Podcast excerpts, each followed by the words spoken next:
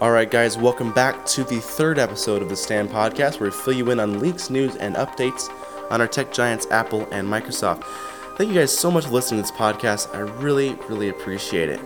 All right, so let's do a quick stock check on Apple and Microsoft. Apple closed off the market with a 1.2% increase from yesterday's closing, along with Microsoft with a point, uh, 1.41% increase from yesterday.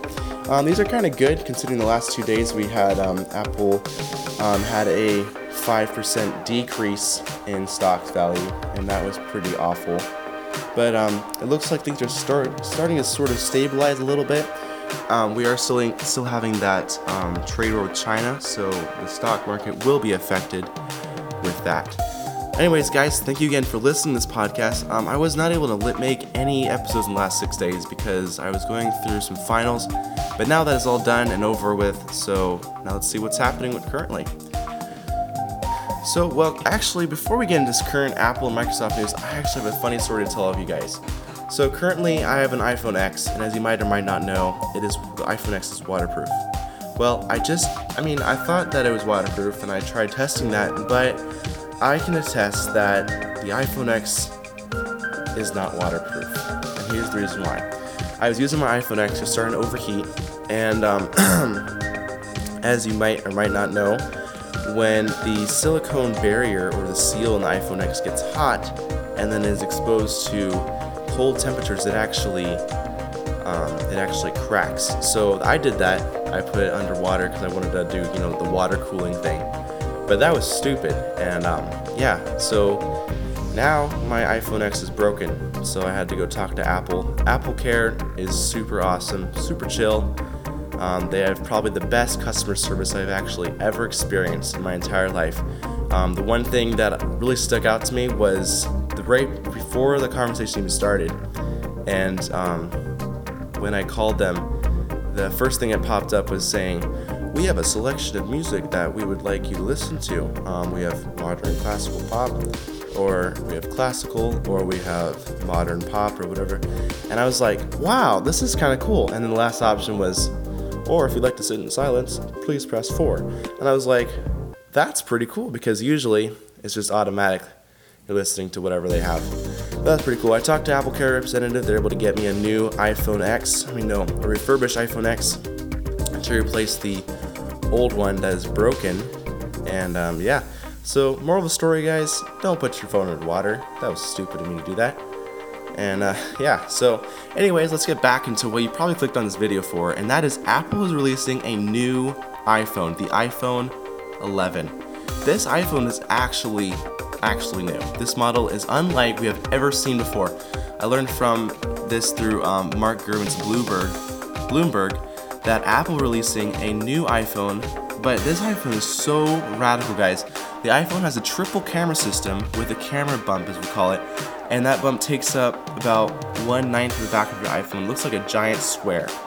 Okay, it has three cameras. They're saying that the, the third camera is to include a wider range of depth of field or whatever and all that cool stuff. So you guys, cooler photos are on the way. All right. Um, so if you guys have any comments on this new iPhone, what do you guys think about it? What do you guys don't, or like what do you guys like about it? Uh, if you guys have heard about this, you know, comment down below. I'd love to hear from you guys what your feedback is, what you guys like and not like about this new iPhone that's been that's been leaked. You know.